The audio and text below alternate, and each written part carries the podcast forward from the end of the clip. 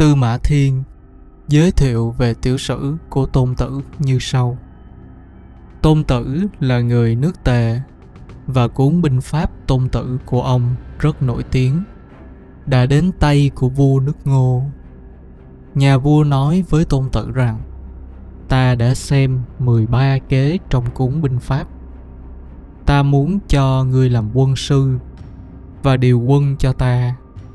Nhưng trước hết, ta muốn người chứng minh liệu những thứ trong binh pháp có phải là thật hay chỉ là sàm ngôn.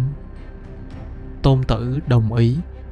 Sau đó, vị vua mới hỏi tiếp, những cách này có thể áp dụng với phụ nữ hay không? Tôn tử một lần nữa khẳng định là được. Sau đó, nhà vua mới gọi 180 cung nữ và phi tần ra chờ sẵn trước khi điều binh, tôn tử yêu cầu phải hoàn toàn được quyền quyết định mọi sự. Tôn tử chia họ ra thành hai đội nhỏ hơn và cho những phi tần hay được vua ân sủng đứng ở đầu hàng. Ông bảo họ cầm cây giáo trên tay và nói như sau. Ta biết rằng các vị phân biệt được giữa phía trước, phía sau bên trái và bên phải. Cả nhóm người đồng loạt hô vang, có. Tôn tử tiếp tục. Khi ta nói, mắt nhìn về trước, các vị phải nhìn thẳng về trước. Khi ta nói, quay sang trái, các vị phải quay sang trái.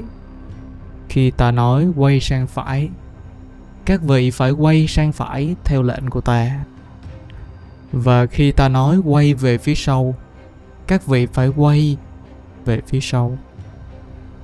Các vị nữ nhân một lần nữa đồng ý. Tôn tử sau đó sắp xếp những cây giáo và rượu chiến. Chờ một lúc mọi người ổn định vị trí, tiếng trống trận vang lên, ông ra lệnh. Quay sang phải. Tuy nhiên, các vị nữ nhân chỉ phì cười. Tôn tử lại nói nếu mệnh lệnh không rõ ràng, nói người ta không hiểu, thì là lỗi của tướng quân. Ông lại ra lệnh, quay sang trái. Một lần nữa tiếng cười khúc khích và lơ đễnh lại vang lên bên trong nhóm nữ nhân. Tôn tử lại nói, mệnh lệnh không rõ ràng là lỗi của tướng. Nhưng nếu mệnh lệnh đã rõ rồi mà quân lính không nghe thì là lỗi của đại đội trưởng, tức là những phi tần đứng đầu hàng. Ông sau đó ra lệnh trảm các vị đại đội trưởng. Các vị phi tần hốt hoảng, liền thôi thúc những người đứng trong hàng làm theo. Đồng thời vua của nước ngô đứng bên quan sát, cũng tái mặt sợ hãi vì lo các sủng phi của mình sắp bị hành quyết vị vua nói với tôn tử rằng, ông điều binh dẫn binh rất tốt, ta giao tất cả cho ông. Rồi nhà vua mới bảo, sắp có yến tiệc, nên nếu hai phi tần bị hành quyết, thì ăn đồ ăn thức uống sẽ không còn ngon nữa. Tuy nhiên tôn tử đáp, bệ hạ đã giao thần làm tướng quân, nên có những mệnh lệnh, ngay cả bệ hạ cũng không thể thay đổi kính mong ngài hãy chấp nhận để thần hành sự. Và rồi sau đó, ông đã trảm hai phi tần là đại đội trưởng của hai nhóm người. Ngay lập tức, tôn tử phong cho hai người kế tiếp thay thế vị trí đại đội trưởng.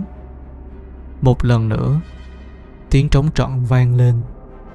Cuộc tập trận lại bắt đầu. Lần này các vị nữ nhân hành động đúng như mệnh lệnh của tôn tử. Cả hai vị đại đội trưởng mới cũng không đứng yên, mà ngay lập tức thôi thúc mọi người hành sự chính xác như những gì tướng quân tôn tử ra lệnh. Mọi thứ không trật một nhịp, không hề có tiếng phi cười như ban đầu. Một bầu không khí nghiêm trang của quân đội trong tích tắc đã bao phủ cả một quảng trường rộng lớn. Sau đó, tôn tử sai người đến nói với nhà vua.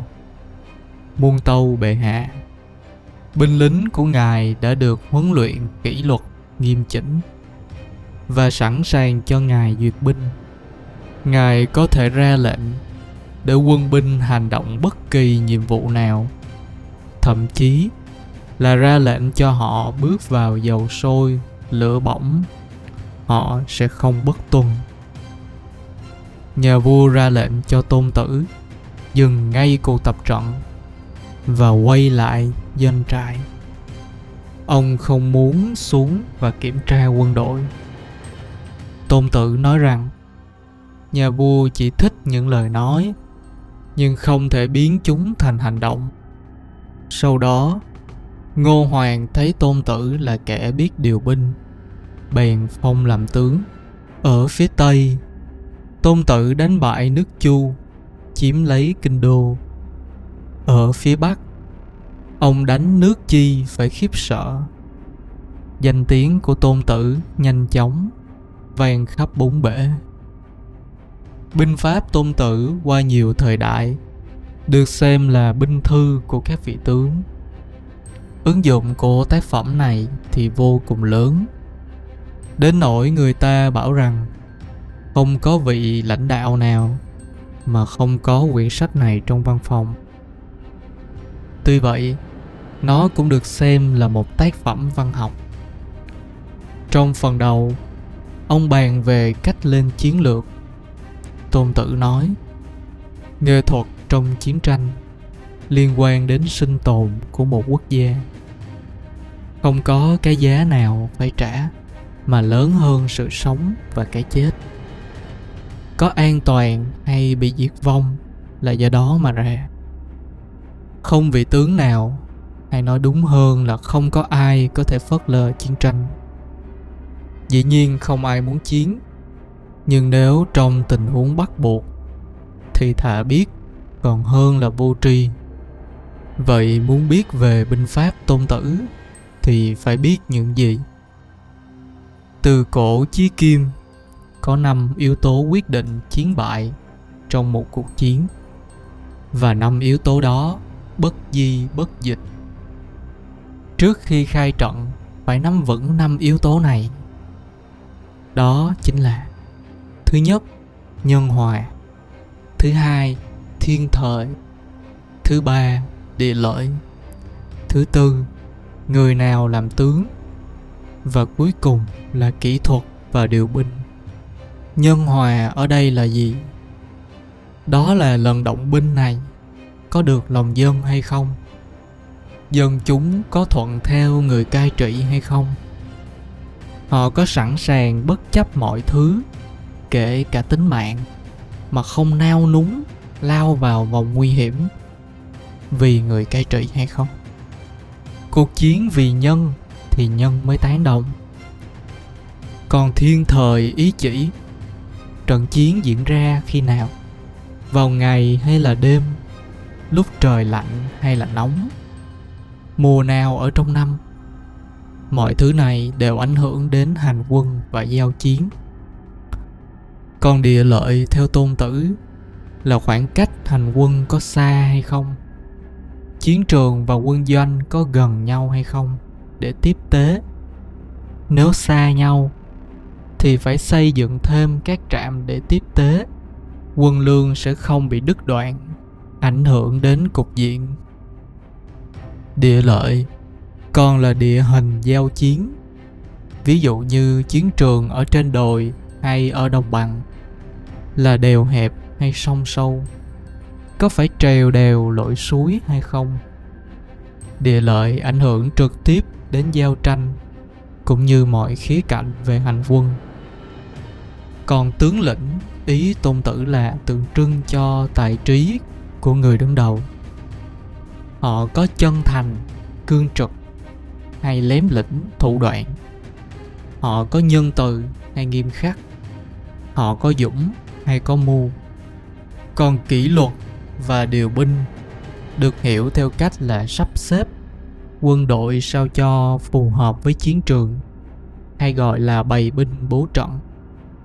Ngoài ra, nó còn liên quan đến việc phân cấp bậc giữa các sĩ quan và duy trì con đường tiếp tế, cũng như là quản lý chi tiêu quân sự. Phàm những ai làm lãnh đạo phải nắm vững năm yếu tố trên kẻ biết tất thắng, kẻ vô tri tất bại do đó mà trong các cuộc chiến, hãy cân nhắc, xác định những điều kiện quan trọng liên quan có ảnh hưởng đến năm yếu tố trên. Từ đó, lấy cơ sở để mà so sánh, đánh giá và phân tích. Người khôn ngoan sẽ vận dụng và thực hành một cách khéo léo để đạt được chiến thắng. Tôn tử còn lấy ví dụ. Thứ nhất, nhân hòa vị vua nào trong hai vị vua là người có đạo nghĩa được lòng dân? Thứ hai, tướng lĩnh. Trong hai vị tướng, người nào có nhiều kinh nghiệm và tài giỏi hơn? Thứ ba, thiên thời. Lộc trời đang nằm về bên nào? Thứ tư, địa lợi. Bên nào ở vùng cao hơn để có thể dễ tràn quân xuống? Thứ năm, kỷ cương. Bên nào giữ được kỷ luật tốt hơn? Bên nào quân mạnh hơn? Bên nào binh lính được huấn luyện bài bản hơn? Bên nào nhất quán hơn? Thưởng phạt phân minh hơn? Tôn tử sẽ đoán được bên nào sẽ thắng và bên nào sẽ bại. Hẹn gặp lại bạn vào podcast lần sau. Chúng ta sẽ tiếp tục tìm hiểu về tác phẩm này.